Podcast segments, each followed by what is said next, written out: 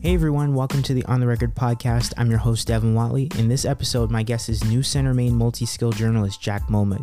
We discuss his experiences traveling across the country early on in his journalism career, what it was like to cover historic moments at the Derek Chauvin trial, the things we love about storytelling, and so much more. Here's our conversation, and I hope you all enjoy it.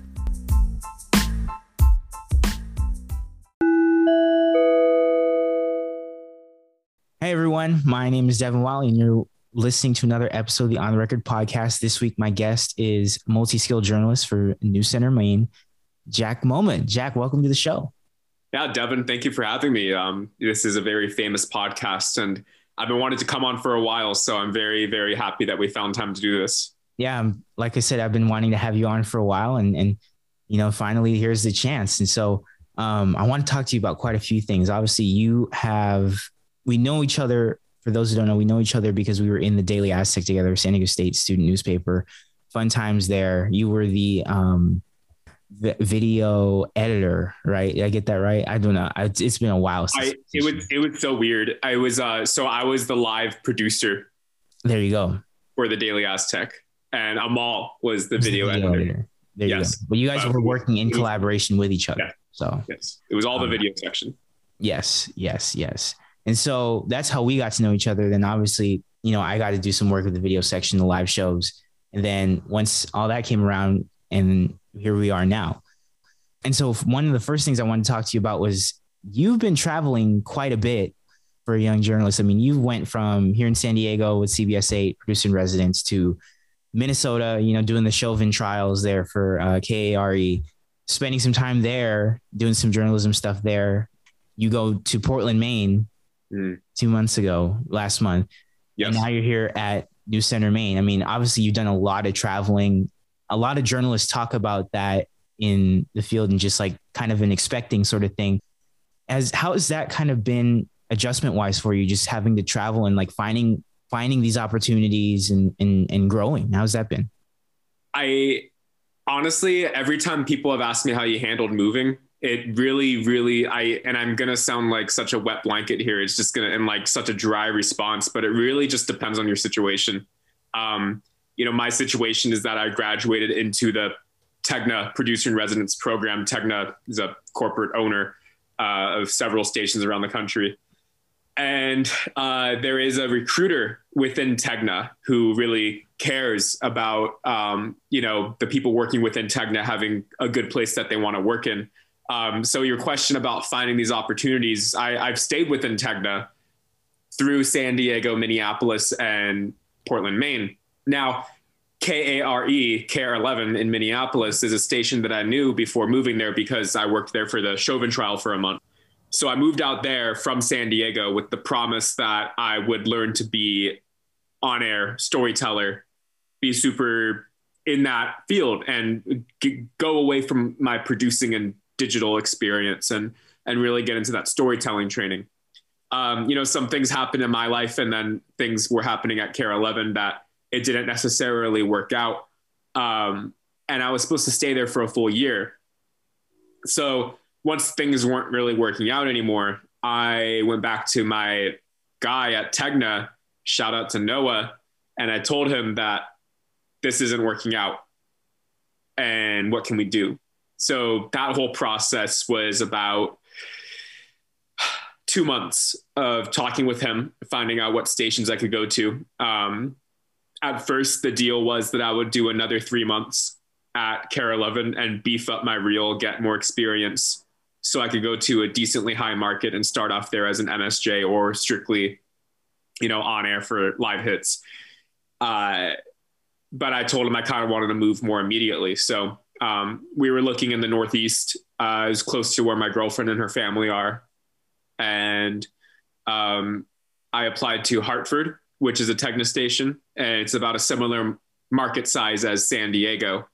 That did not work out, which is fine because I ended up at Portland, Maine, which was fantastic.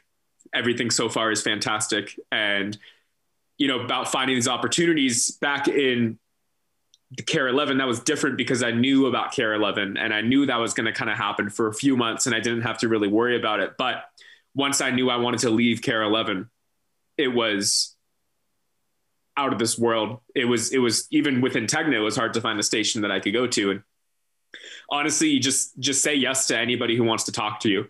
Um, the news director at Portland asked me for a conversation, and I, to be honest, I didn't think anything of it at first. And I decided to talk to him, and we really hit it off. And so that really stuck in my mind. And now we still make each other laugh when I find my news director in the office. Now um, it's great. So uh, yeah, if you asked me like back in January if I'd be working in Portland, Maine, three months later, five months later, I would have said, I don't even know. I, I couldn't even point at Portland, Maine on a map, but now I'm here. Is it like, you know, making that decision to tell Noah at Tegna to say, oh, this isn't working out for me? You know, some journalists te- technically have a harder time necessarily exp- expressing that to people. Um, was that harder for? Was that like decision like easy for you to sort of do? Like to tell Noah, like, yeah, this wasn't the right fit. Like I wanted something different. I think, um, yeah, yeah, it was hard, but th- this wasn't the first time that I told Noah. Being completely honest, um, and I will say for other journalists who are just starting their career who are looking for advice on how to talk to their corporate management, you should i mean you you you should rather be as honest as you can than regret it later.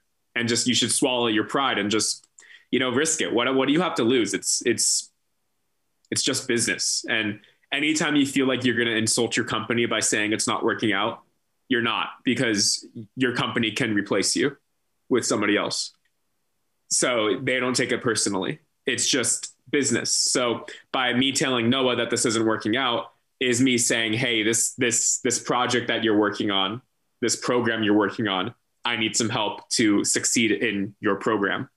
Uh, and when you say that's not working out, that's what you're really saying. So then they want to help you uh, go to that next step. It helps them, and it helps them also. And also, like Noah's really genuine. It makes them feel really good to see people like me succeed.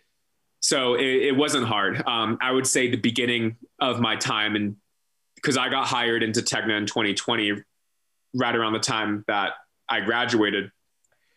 And I pretty quickly told Noah that like my thoughts on everything. The the producer in residence program was supposed to be producing digital and on air training. But once the pandemic happened, they got rid of the on air part of it because they just didn't want people being that close to reporters and that kind of contact happening during that early stage of the pandemic when we do when we didn't really know anything about the virus. So, mm-hmm.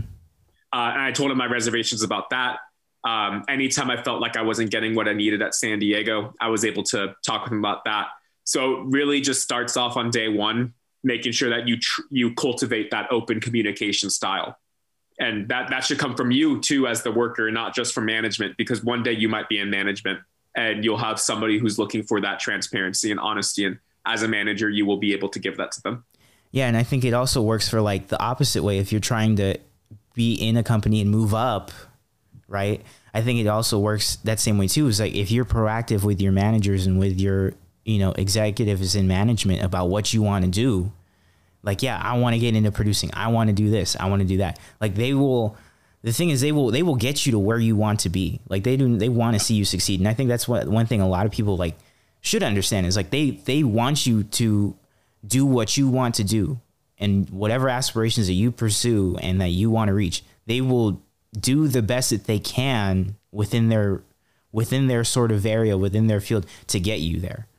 Yeah, it's it's it's also because like like I said it helps them.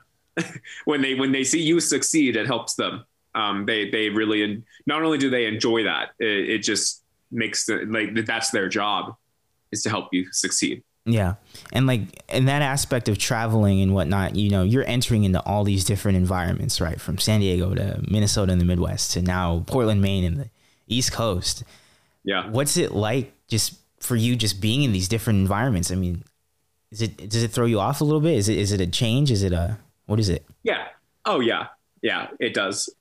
I it's so it's just weird. Like I, I just um on one hand, it's it's so cool to just say that like, you know, like, yeah, I lived in Minnesota for almost a year.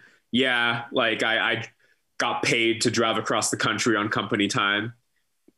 But like on the other hand, I'm just sometimes I just sit back and I'm like, oh my God, Jesus. Like you just you just think about it and you could think about it for a while.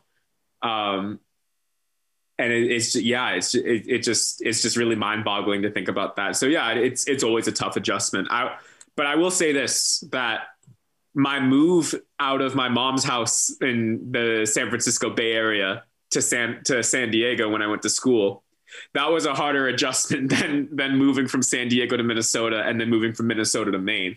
Uh-huh. And I didn't even visit my parents or my family when I moved from Minnesota to Maine. I went from Minnesota to here and I haven't seen anybody since and Oh wow. That that was that's that's a trip. Like I yeah. Literally I wanted to leave Minnesota so bad because I wanted to start my MSJ journey immediately. I probably had less than two weeks of work left at KARE 11. And I was able to find somebody to take over my lease in St. Paul, Minnesota. I was able to sell my old car and I was able to find a place to live in Portland, Maine, which is one of the hottest housing markets right now, where rent is literally insane. And I did it all in two weeks and took a lot of hard work, took a little bit of luck, and now it just it was like all a blur and that's why i didn't visit home i just wanted to get to work that quickly and they, that's just how it was that's just how i saw it working out. And i didn't really want to you know i can't curse on here can i? No you can. I was gonna say like i don't want to fuck it up. Yeah. I mean it's uh i think you know sometimes it, i think and i think this goes toward any journalist too right? Is like you need a little bit of luck sometimes regardless of whether whether that's in traveling whether that's in any other situation right? You you need a little bit of luck, and you need you yeah. need you you just need a chance, and um, and I think it works also, both ways. Yeah, sorry, just luck doesn't come to anybody at an equal chance. You increase your chances of luck by working hard. Exactly. Yeah, that, that's all I wanted to say. Exactly. Um, I know journalism, like a lot of us, we face different moments of adversity, right? And we've had those moments, whether that's been in our first job or whether that's been, you know, in the job that we're in now. Is there ever one moment that you look back at and you think like this was something that like was a moment of adversity that I struggled through and I went through, but it helped me out as in my career in the long run? I'll say probably my time in Minnesota. You know, I went out to Minnesota. I went into debt to move to Minnesota because you know, I was told that I would go out there and learn to be a reporter. And no fault of anybody, I was supposed to learn from Boyd Huppert, who is one of the most decorated local news journalists in the nation, one of the best storytellers we've ever seen. And I was so psyched to learn from him. And when I got out there, he was unfortunately diagnosed with, with cancer, multiple myeloma, blood cancer. And so it was just kind of, wow, what are we going to do now? Like, definitely like, and it's a blessing that he's doing better. And he was able to get a surgery that will basically kind of restart his immune system, which will help him fight his cancer. And in, in, in going through that journey, it, it kind of put me in a weird spot uh, where I moved my entire life out there. And KARE 11 Minneapolis as a market is chaotic. There's so much happening in Minneapolis right now. It is just never ending. You could have thousands of journalists there to cover everything that's going on in Minneapolis, Twin Cities area. It's just it's just so much. So the news stations there are very busy. And so it was easy for me there to slip through the cracks. And you know, the, the lane that I wanted to f- slip through the cracks into wasn't available. What I, I don't have that day to day journalistic experience. Um, so they weren't comfortable putting me on air yet. So um, realizing that, I eventually fell into photog work. I was more of a running photog. I would get some VOs, VOSOTs, um, and it just kind of like after two months of doing VOSOTs and VOs, I stopped. I felt like I stopped growing, and but but but there was no opportunity to do anything else.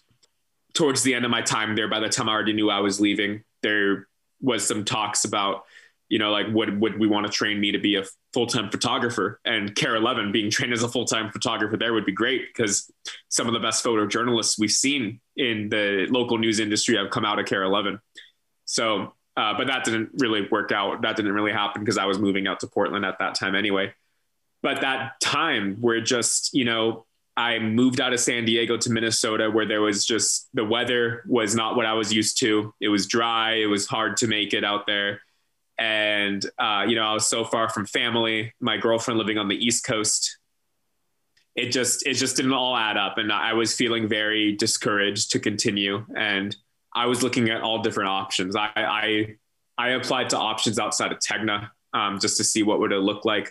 Um, you know, newspapers, uh, web, digital, uh, anything. Um, and constant, constant rejection, rejection, rejection, rejection. So I was pretty discouraged. Uh, but you know, I knew I was still getting paid. I knew I was still putting in 40 hours a week, and I knew that you know, KARE 11 was going to have me. They weren't going to fire me. Like I was still putting in work. I was still shooting stuff for them and making myself um, irreplaceable.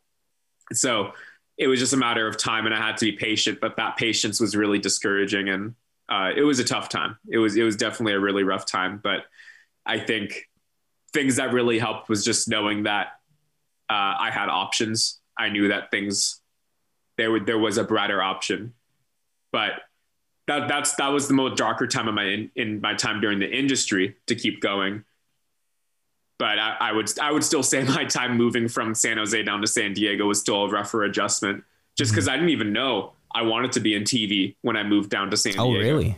Yeah, no, I did. I had no idea. Literally, I just um, I think the TV thing came my last probably around the time that we met, Devin. Mm-hmm. Like the whole idea of me wanting to be, and I didn't even like I I didn't even know I wanted to be on air. I I was still exploring producing and digital yeah. options, um, or newspaper. Like probably I knew I wanted to be on air around the time the pandemic was hitting. Yeah. Just because I saw that the, the, the control that they had over their own reporting, that being able to build yeah. your own sources and showcase what you learned from your your sources was great. And I saw that during the beginning of the pandemic, and so it wasn't until then that I really wanted to be a storyteller.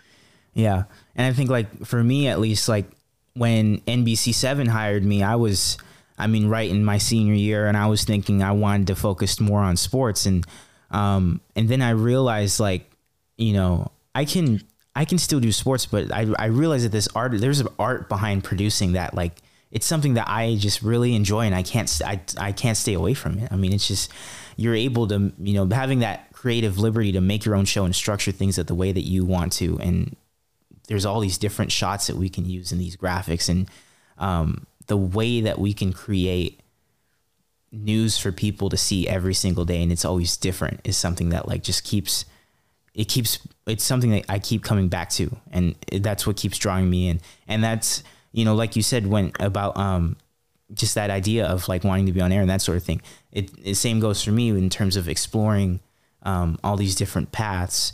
And I think just for me one moment of adversity that really kind of uh, tested me in in journalism was when we had like my first breaking news experience, like true, real, real breaking news was when um, we had the plane crash in Santee, where this doctor was flying from Yuma Regional Medical Center to um, an airport, and he ended up crashing into a neighborhood, killing UPS driver, um, destroying a house.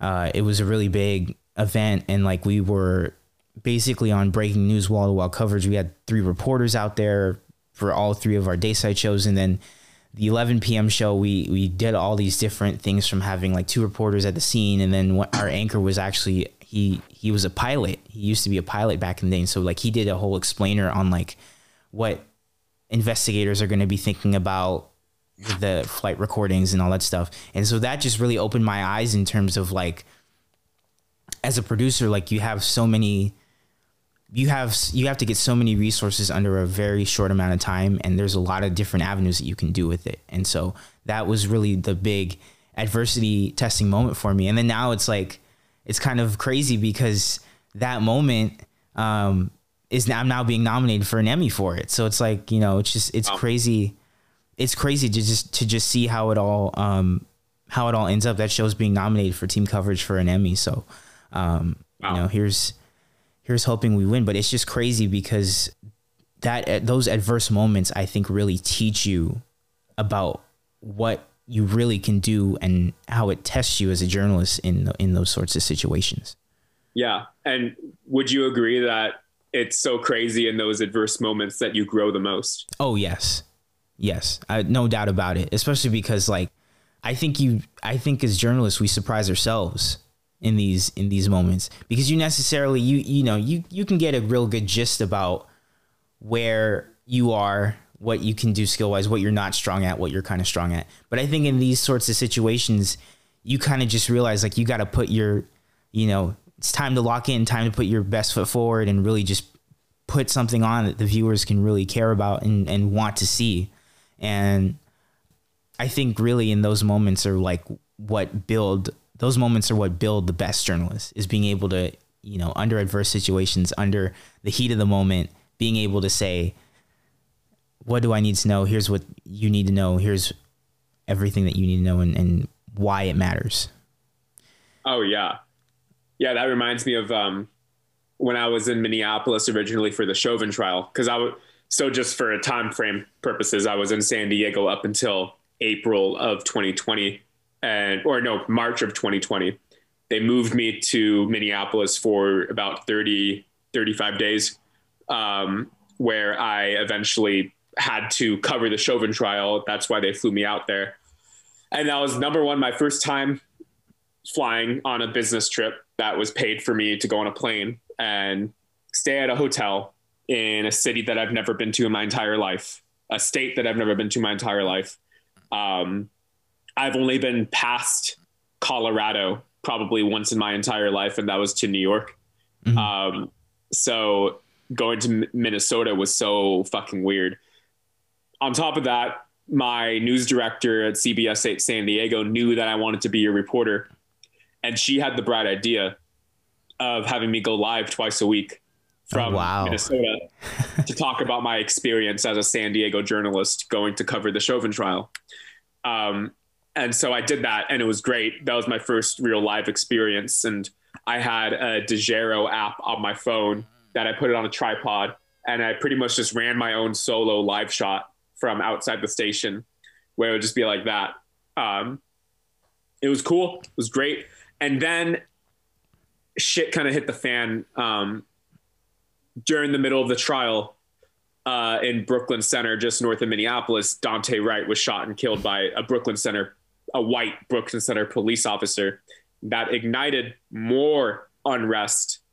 And we kind of had to kick it into even higher gear. You're already doing wall to wall coverage of a trial of a generation.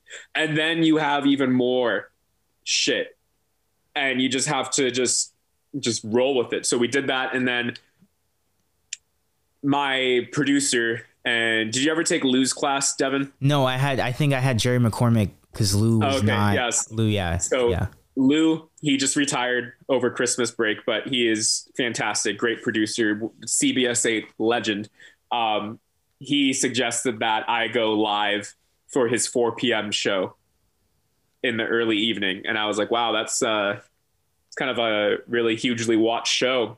Um, so there I was doing a back and forth with the 4 p.m. anchor. Um, but I was like, let me go live from downtown Minneapolis that'll be fun. Wow. so I decided to bring my little iPhone and tripod there. And then I, um, there was a media staging area in a parking garage in downtown Minneapolis. And the overlook from the media parking garage looked outside towards the courthouse and the rest of downtown. And for anybody who's been to Minneapolis, you know that everything's flat and you could see downtown from about on a clear day, 15, 20 miles away. So there I was driving from 10, 15 miles away, looking at downtown to go do my live shot. And this is my first real big boy live shot. Um, and you see downtown Minneapolis like this big. And it's just getting bigger and bigger and bigger and bigger and bigger as I'm driving into downtown. And I'm just like looking up at the buildings and I'm like, oh my God, I'm about to go. And my heart was just sinking. so eventually I did it. And it was, uh, I would say it was probably one of my best live shots I've done, probably because I didn't even have a script. And we Oh, we did it back and forth for like six minutes, and I tossed to a Assad. Oh wow, wow, So- that makes it even more impressive. I literally just had like a notepad with like three notes on it because I didn't know how it's done. I was just out there winging Yeah. it. Um, and it was great. Yeah, that, that that one's definitely on my reel. And I think the reason why I was able to do so well is because I was liter- literally working like 16 hours a day on that trial. Uh, so I just knew it so well. Um, yeah, so that was adversity for you. That's crazy. I mean, and, and like in that moment, right? You're covering an already high, high stakes, high tension trial involving Yeah. Derek Chauvin, and then and then like you said, the Daunte Wright thing happened. The Daunte Wright thing happened. That adds on top of it. In in that moment, like your mentality, what's just sort of going through your head because you're having to juggle through a lot of stuff. I mean that that trial in itself is just a very emotional hard news situation like what are you what's going through your head in that moment um, what was going through my head was I could not miss a moment. Like I, I don't, I didn't feel like sleeping. I didn't feel like um, eating. I was just wanting to make sure that I was there for any, any moment. And to show you how much I was thinking about it, give me one second.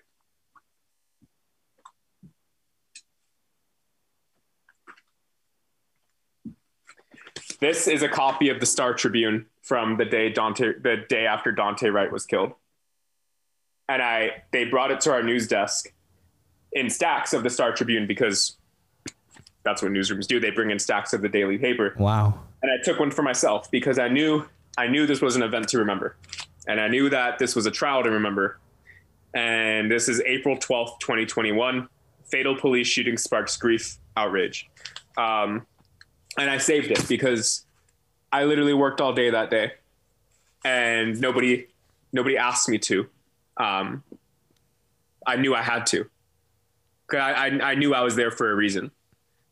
Um, but to, to sum up what was going through my head, everything. Like I cannot miss a beat. I what what can I do to make myself the most indispensable person right now to make sure that I provide this information? How can I sacrifice myself to make sure that I understand what's going on so I can help educate people? Because this is a moment that nobody can miss. and in that moment right i mean do you ever look back at it now now that you're in portland maine do you ever look back on that moment and think about like anything that you could have that you would have changed or done differently like do you ever think about that I think now it probably would have been harder for me to do those 16 hour days compared to last year. I feel like I was so fresh, like a, even just a year ago. Uh, no, no, I really don't. I feel like I did the best of what I could do at that moment with the tools I had then.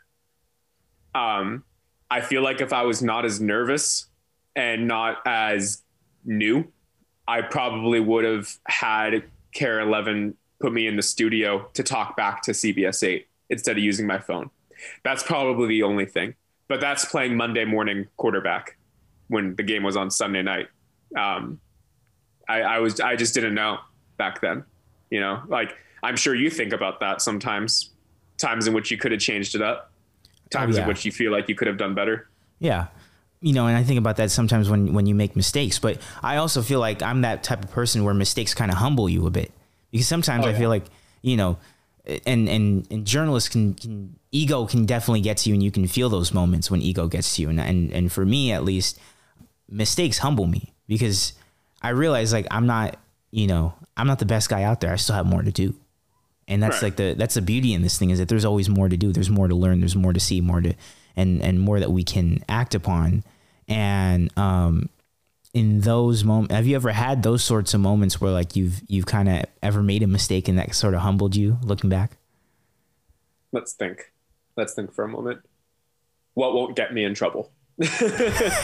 um, in terms of mistakes, yeah, yeah, I'll, I'll bring up one. You you were working at Channel Seven when that um, that sheriff's PSA of San Diego County came out, where they With the had the fentanyl. the fentanyl, yes, yeah, fentanyl. yeah, yeah that was that was just so weird like i don't think i i don't I, I like you said everything's every, every day is different Mm-hmm. no story is the same you have the same elements but no story is ever truly exactly the same um And I don't think we'll ever come across a story like that San Diego fentanyl case ever again. No, I don't think so either. That was fucking bonkers, wasn't that? Oh, it's just I'm I mean, sometimes I look at, at the video now and I'm like, man, how did they like it's just it's it's crazy to think about. And then the New York Times does a big story on it. I think the the couple days afterwards, and then everybody's like, "Oh, like this is big, this is serious," because you know the New York yeah. Times is on it. Like that well, for, for, me, it's just it's a crazy moment to think about. I hate I hate to be that guy, but like I'm gonna be that guy who says like I I knew something was fishy. I did, I did, and the reason why I knew something was fishy is because this happened like a month or two after the Chauvin trial. Derek Chauvin's attorneys were trying to argue that George Floyd was not killed by Derek Chauvin. He was killed by a fentanyl overdose. That just so happened to coincide with his struggle with Chauvin. And they had a toxicologist on the trial who uh, was an expert witness. And he said what a fentanyl overdose looks like in detail. And if he said that a fentanyl overdose most of the time is you slowly falling asleep, getting drowsier and drowsier. Could happen over minutes, could happen over an hour. And then you just never wake up once you get too tired. That's what a fentanyl overdose looks like. Now, now when reviewing the evidence of the George Floyd case, obviously that's not what happened. They, he he did not have a fentanyl overdose. Um, he was murdered. When you look at the San Diego sheriff PSA, they put out this video, body cam video of this new sheriff or new sheriff's deputy who allegedly um, inhaled a, enough fentanyl to collapse, fall over. So the second he collapsed and fell over, I, I was like, "Are you sure that's a fentanyl overdose?" And then you know, 99% of police agencies will dress up their body cam footage with dramatic music with voiceover with with a sheriff closing in and out in a message and talking mm-hmm. about just trying just trying to create an angle with it um, and it's just something was fishy so me and then we have an investigate we had an investigative journalist at news 8 he's still there um, we brought up kind of our concerns and um, you know it was it was kind of just like, eh, we'll see what happens, you know. And that that's yeah. not to I'm not blaming my newsroom at all. Any newsroom probably would have done that. Um, just because you know why like we it's good to be skeptical of police. I am probably one of the most skeptical people of police. But it gets to a certain point where you're like, really, would they really fake that? Would they really like? And even yeah. I was like, yeah, I don't know. I don't think they would, but you never know. So we didn't th- talk about it. And then I decided to file a PRA request into the sheriff's body cam to get the full picture of what happened, to see if there was anything missing. Um, and so it, it, we just kept getting pushed off the story, and then and then the New York Times ended up doing it. Um, and I I was a little bit more angry than I should have been. So um, I went up to my news director's office and I felt like I acted a little bit more out than I should have. Um, which you know, like me in 2018, if you told me I do that, I'd be like, oh my god, like mm-hmm. what was I taking? Like, yeah, because I was not that kind of confident first person back then. But you know, like when you really care about a story and you get scooped by national news on your local county that you're supposed to be covering, it hurts. Yeah. So I went up there and I, you know, like I, I cried. I literally cried about it. Like I was like, we that could have been us. Like I, we knew. But yeah, so what? Now you have to turn around and go make it better. So I, I would I, I would say that's that's the time in which I made a mistake in that I felt like I was I cared too much about the story um, for nothing. Yeah. For literally nothing. Um, we ended up covering it. Everybody covered it. And it was for a stupid story too. That like it, it just it wasn't a scandal. I mean, it did cause harm because, um, you know, like the the when you're a police agency or a law enforcement agency, your job is to keep people safe, and by keeping people safe, you inform them. And when you put out a bullshit PSA that you didn't even vet, which is why I'm calling it bullshit, is is doing a danger to the public because now you're going to have some dude whose friend is overdosing on fentanyl and he won't know if he's overdosing on fentanyl or not because he watched the sheriff's video, which put out false information. Yeah, exactly. And so that that's a damage to the public. Like, and so that's why I was fired up over it. But yeah, I will say if I could go back in time, I probably would not have been so angry about it because it just it just stressed me more out than it should have. Mm-hmm. Mm-hmm. Um, you know, every every journalist has their like sort of welcome to the industry moment. Um, you yeah. know, Luis talked about how he, I think he had to cover like a dust storm as breaking news in Yuma. Um, m- my moment was when uh, that plane crash was sort of like my welcome to the journalism moment because what's crazy is I was actually not supposed to work that day and I subbed in for someone and ended up working and that ended up being a breaking news and that you know now I'm, I'm in a nomination for an Emmy which is just crazy to think about but anyway that was my moment um, what's your welcome to journalism moment oh man um what a question Devin um, I guess one of the one of the moments off the top of my head, like, was back when I was still in the producer in residence program. I we were working remotely. This was like June or July of 2020. So we were really, really deep into working remotely already. It was desolate at that time. Like it was, it was real dark hours there. Um, and so I clocked in to do uh, a cut in and the cut in was supposed to be about COVID. The county was going to give a COVID update, and I was going to do a remote production, um, which was kind of hard to do.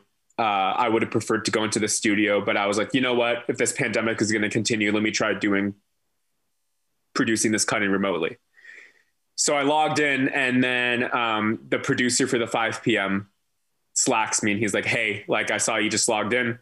Um, there was a, an amphibious marine vehicle that flipped over and killed like six people, Marines on board in Camp Pendleton. And we need you to make the cut in that. And you're gonna do the cut in with our anchor, Carlo Cecchetto, and he and we're gonna have him tossed to, you know, the whoever was in command that day who was gonna give the media briefing.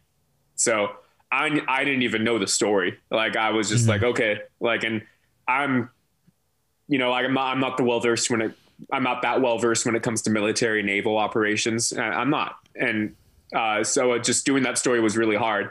But I just had to do it, so I just stuck to what I know. I knew. I I said six people dead, um, X amount injured. Here at the D, and we just kind of did it. Like, and it was just, and I forgot about it pretty quickly, and it just happened. So much stress so much stress just to make something happen for yeah. air. Yeah. Like you, you, you, stress yourself out so much just to make air and make it look nice, and then you forget about it and restart it again the you next. You do day. it all again tomorrow. That's the beauty of this thing is like you get do it yeah. all again tomorrow. But and that that's welcoming you to the industry, knowing that you just have to bust ass to make air. Yeah, it's it's crazy. I mean, like, and and I I think I still think about it to this day, even though I've been at NBC for a year and a half. Is like we everything that we put on air is like so important, and we put a lot of you know real attention and and patience and carefulness and and even stress goes toward everything that we put on air.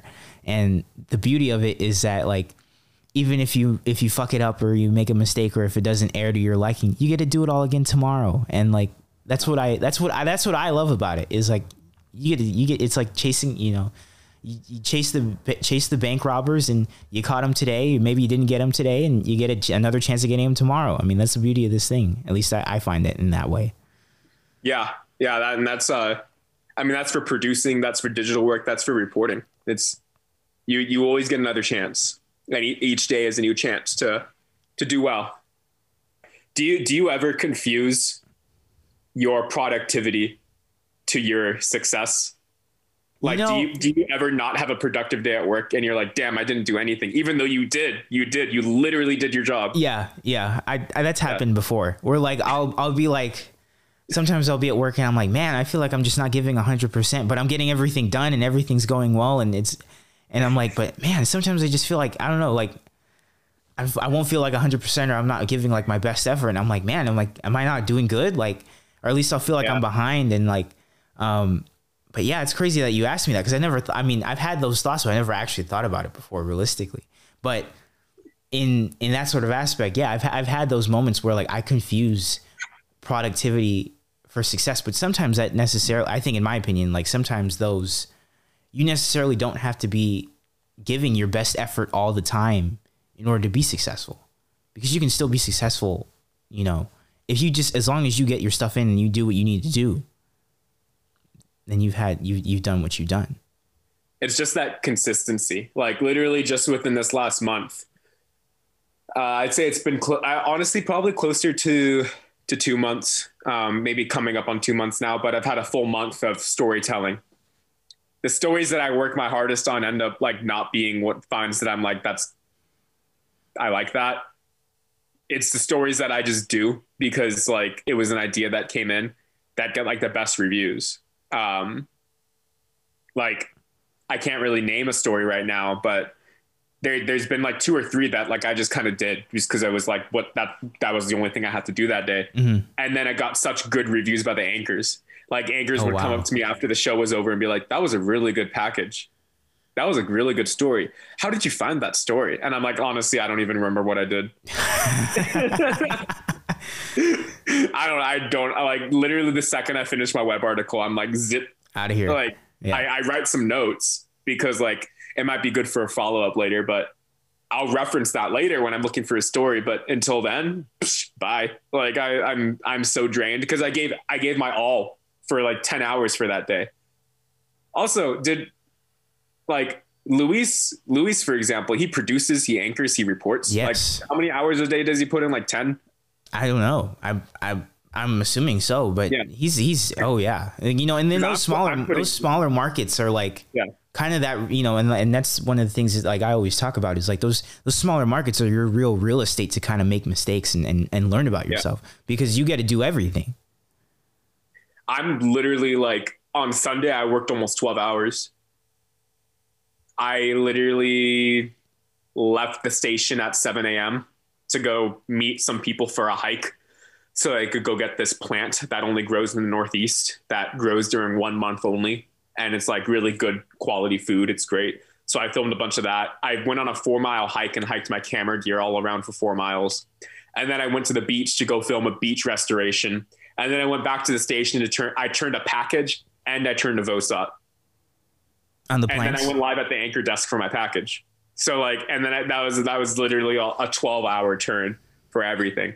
It was just so it was that was so much. And like literally, I do days like that probably once a week, and then all the other days are like anywhere from nine to ten hours. Mm.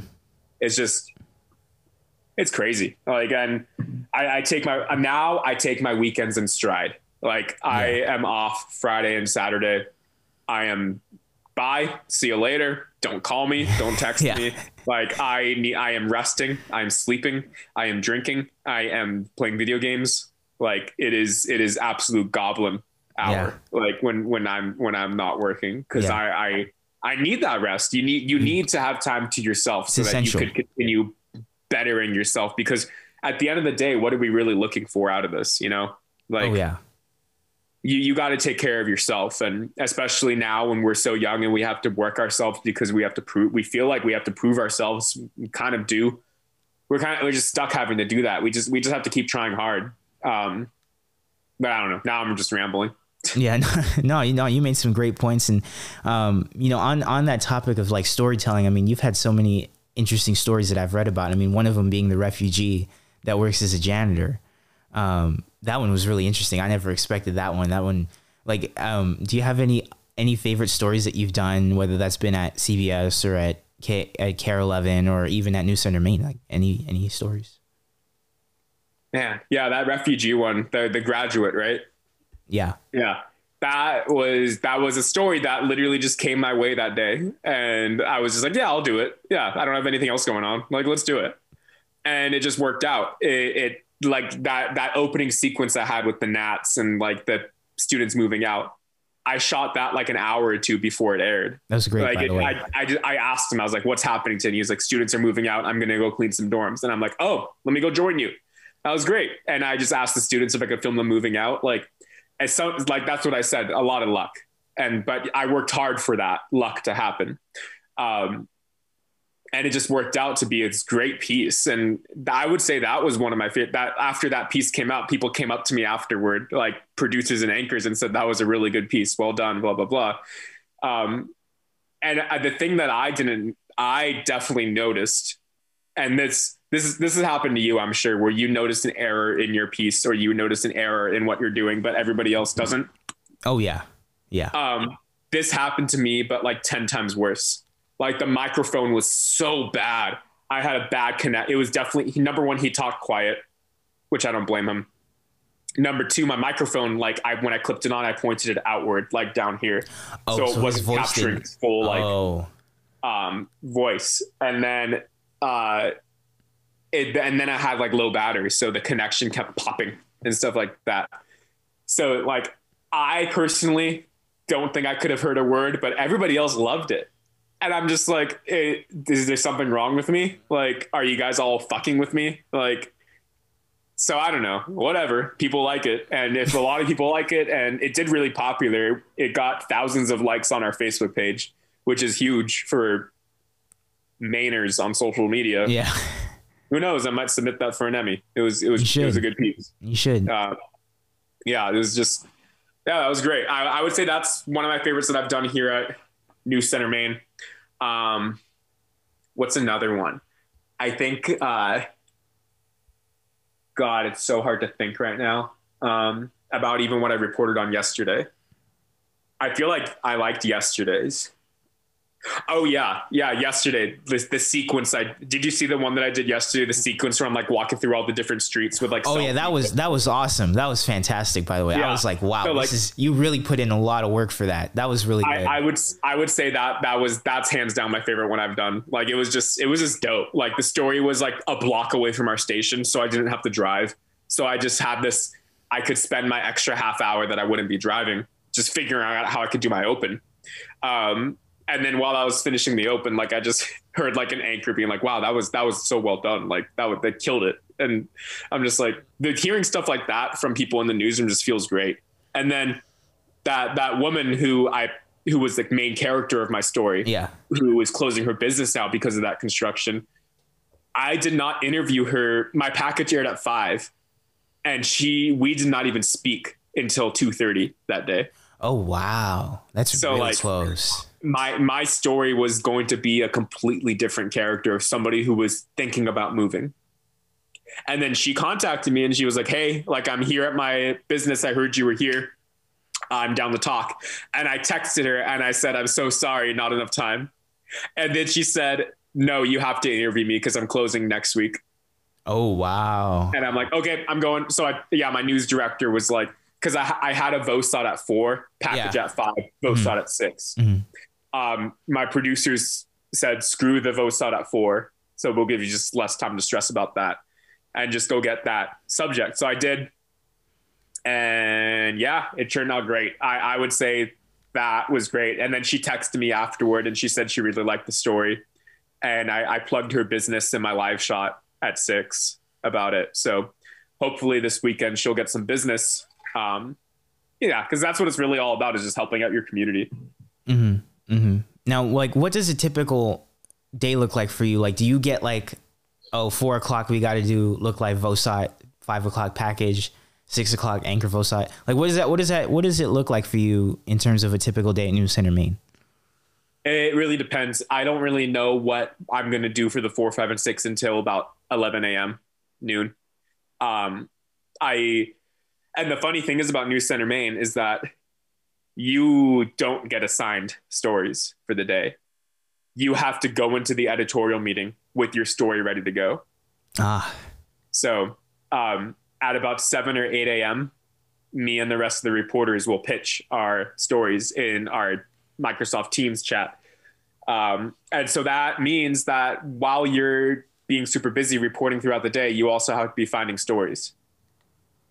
So uh, it's uh, it's definitely a drain, um, but it, it's helped me a lot in terms of being resilient and being able to just trust the process of literally just leave a voicemail to somebody who may be a potential source, and two weeks later you'll forget about it, and they'll call you and be like, "Hey, I'm down the talk," and then you'll have a story that you don't even have to worry, you don't even think about. You'll just do the story, and then it just works out.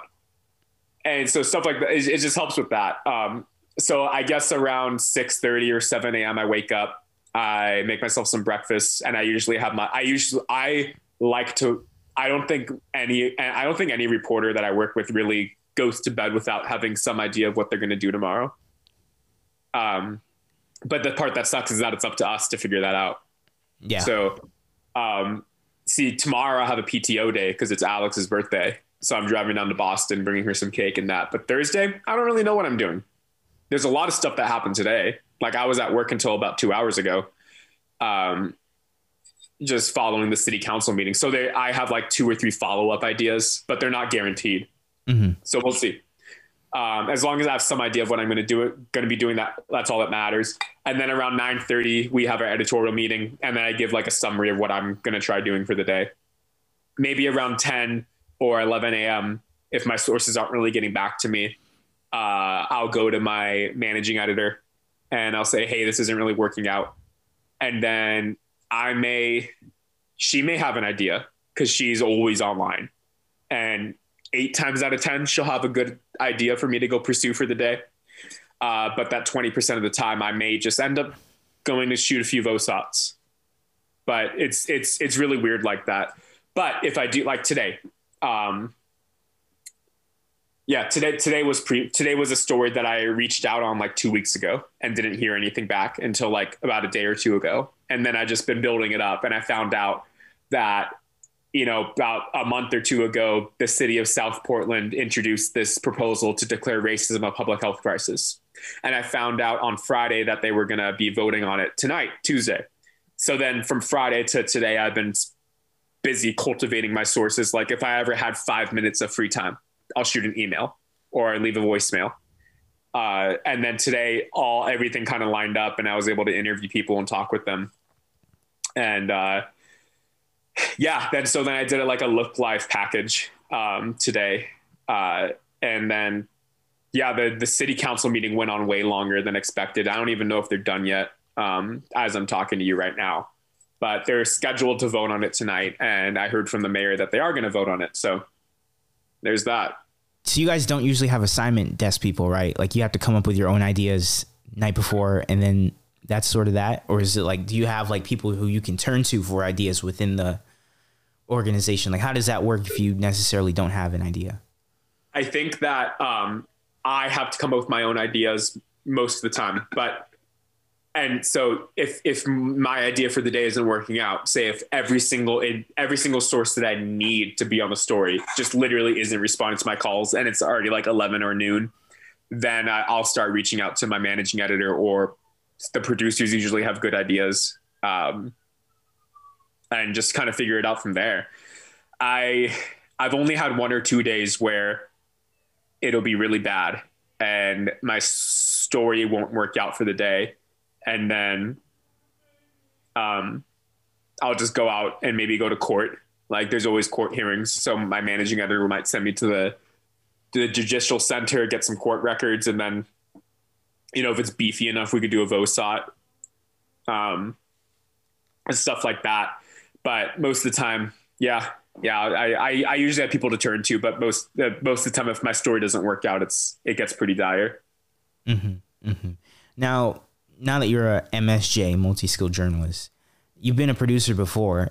Has have there ever been any sort of like what was that transition like? And did you ever have any interlaps?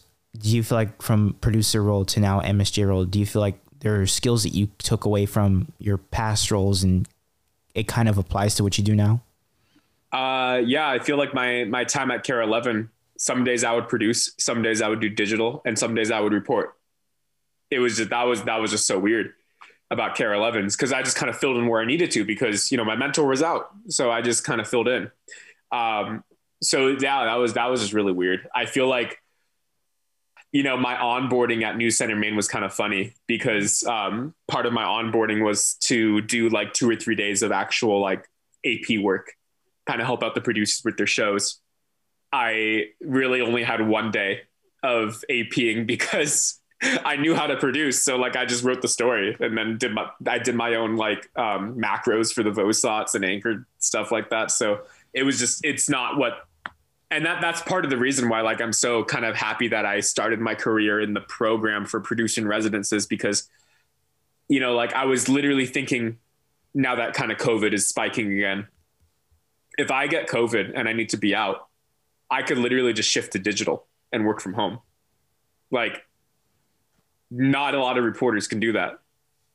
I could publish. I, I know how to, and I know good AP style. Um, or I could like AP for the day. Like it, it's just it's just stuff like that. Like if I can't report, if I can't go out and get stories, like I have that experience now that I know that I could be indispensable in that way. Um, and uh, my station knows that too. Uh, but I, I, would much prefer to stay a reporter full time, of course. But mm-hmm. yeah, yeah, I, I guess so. Um, for sure. Um, and one other thing I wanted to ask you was like, obviously, we have had so many uh, fun moments from the DA and and whatnot, and um, for all those up and coming journalists out there that like maybe are hesitant about wanting to take in part in the DA or internships or and things like that, what what would you tell those people about your experiences just with even the producer in residence program, even with the DA, just how how much that helped you into getting you where you are right now? Uh, you know, I'd I'd say that like there's an issue with uh, being back in college and viewing some people who are in our position or who are out somewhere else reporting that that's the pinnacle that getting to there means that you made it um, and I think that having that mentality when you're 19, 20, and viewing somebody like me and saying that that means that you made it, that's a little toxic because I'm still the same exact person I was at the DA. I'm still the same exact person you saw at our DA kickbacks or at the Halloween party. Like I'm, I'm still literally the exact same person. Nothing's changed except I'm just losing sleep and I'm so stressed out. Nothing's changed so just it, it, you just I, I, would say get that image out of your head because that's been fed to you um, all your life from the moment you were in school to now. Um, that that getting that full-time job having that career having that industry that you want to be in none of that matters if you're not enjoying yourself. None of that does. Exactly. You have to find a way to and and if you don't enjoy yourself in news who cares? It's not for you. New, news is not for everybody same way being a chef is not for everybody. Same way being a musician is not for everybody. And that's okay because you have the stuff that you're good at. It's going to take hard work to find out what you're good at and what you want to do. Um, but I, I, would say when you're in college, um, you should, that's the time to be trying out absolutely everything and finding out what you like. I did not, I did not know what I wanted in high school. I just wanted to have a good time with my friends and, um, you know, savor the moments of being in my youth because I had older siblings and I knew that what was coming was more real than what I was currently experiencing in high school. So I got D's and C's in high school because I was just ditching school to go to McDonald's, ditching school to go to the mall or Starbucks. And uh, I would encourage my friends to skip school with me. Uh, we had this journalism class in high school, and I ended up getting a D in it because I just kept ditching. I just didn't care. I just wanted to have fun. I, la- I mean, the teachers loved me. I yeah. was great with the teachers. They all thought I was great, uh, but they gave me D's and C's because that's what I deserved for my work. Um, and I so then I didn't. I went to community college because I just didn't know what to do. And so you you really just have to focus on, you know, just enjoying yourself and understanding what you like, and don't compare yourself to somebody else and decide that that's what you want to do with your life um, just because it looks like they're successful because chances are they're still they're still just as confused as you are. So that's my long-winded approach to saying nobody gives a fuck. Just figure out what you like to do and have fun with it and work hard. Find, yeah. find something you like doing and work hard at it. And yeah. if you really like doing it then you will work hard at it. Yeah. That's what i would say i would say too like do something that you love doing. Like find your passion, whether that's in, you know, because some, like you said, news isn't not for everybody. And so you got to find what you're passionate in and like really, really, you know, hone in on that craft, hone your craft in on that, hone in your, your real focus on that and, and build that because, you know, you, you don't want to spend your life or in, in, in your journalism career doing something that you don't want to do. And I think that's the big thing is like, it's better to be having fun and doing something that you love than being miserable and like in a job that like is you know that that you just accepted just because of the money. Like you know what I'm saying? Like it's it's easier do something that you love doing. That that's what yeah. I would say. Well, that's why I moved to Maine from Minneapolis. I, I knew that something was better. And it, you know, if Maine didn't work, Maine, so far Maine's working out great. But if it didn't work out, and if it wasn't what I thought it was, I would be at this. I wouldn't go backwards. I would still be in the same space I was in Minneapolis. So I knew there was only you got to calculate your risks. Like me moving to Maine, if it didn't work out, I would be in the same position. I wouldn't be going backwards. I would either be staying the same or going forward. So it's good to calculate your risks. Exactly, exactly. And and I'll, I'll mention this is that um, before I got promoted as a producer at NBC, um, I actually was in the process of of this um, content producer position at NBC Chicago, and it was like basically it was basically the same job that I do right now. The only real benefit was that it was in a bigger market and there was more money. But in my honest opinion, I felt like there was the promotion that NBC had to offer me. You know, being a producer, doing a lot more within, and I'm the fact that I'm staying, you know, home and then doing all these other things rather than like making this big transition for, you know, 22 year old kid and all that stuff. It's like, um, at least for me, like you said, you, you got to calculate the certain risks that you want to take and um, and like you said, and that comes with, with whether that's with a job offer, whether that's with um, you know stories that you do, whatever. There there are a lot of decisions that you can make and take calculated risks on. And who knows if you went to Chicago, it would have taken you another year or two to become a producer. Who knows? Exactly. Who knows? Um, but yeah, Jack, thanks for coming on. Any final words that you'd like to tell listeners? That um yeah i'm tired but i'm having fun. And i've wanted to be on this podcast for a while. So all you faithful listeners out there take it easy. Have some fun work hard and just enjoy life. Life life's too short to be doing stuff you don't enjoy. So even if you're stuck in your workplace find some hobby do whatever. Have a drink paint something read a book hit up a friend you haven't talked to in a while call that aunt that you haven't talked to in a while either. I'm sure she'd love to hear from you. And uh, it'll make you feel good too when you call old friends and family members. Oh yeah. Yeah, I'll definitely say that's for sure. I've done that quite quite a few Doesn't times. Doesn't it make you feel good? Doesn't yeah. it like they, they feel good? You you like you haven't talked to them in like two I or three talked years. To you in years. Oh, great to see you. Great to see you. Oh my gosh, it's great to hear from you. Um, yeah. Yeah. Oh, anyway. But listeners, you can follow Jack Molmud on Twitter at JMolmud. You can catch his stuff that he's doing at NewsCenter Maine. Visit NewsCenter Maine. Jack, keep doing amazing things. Uh, uh, great to see you again as always. Thanks for coming on the show. Of course, Devin, and uh, make sure you go to Graciella's in my honor. Oh yeah, tomorrow. I'll def- I'll stop by there tomorrow just for you. Oh yes, that's fire. Thank you, Devin. Thanks, Jack. Thanks for listening to my conversation with NewsCenter Maine MSJ Jack Molmud. You can reach out to Jack on Twitter. Just visit at jmolmud. Stay tuned for more episodes very soon. Stay safe and have a great day, everyone.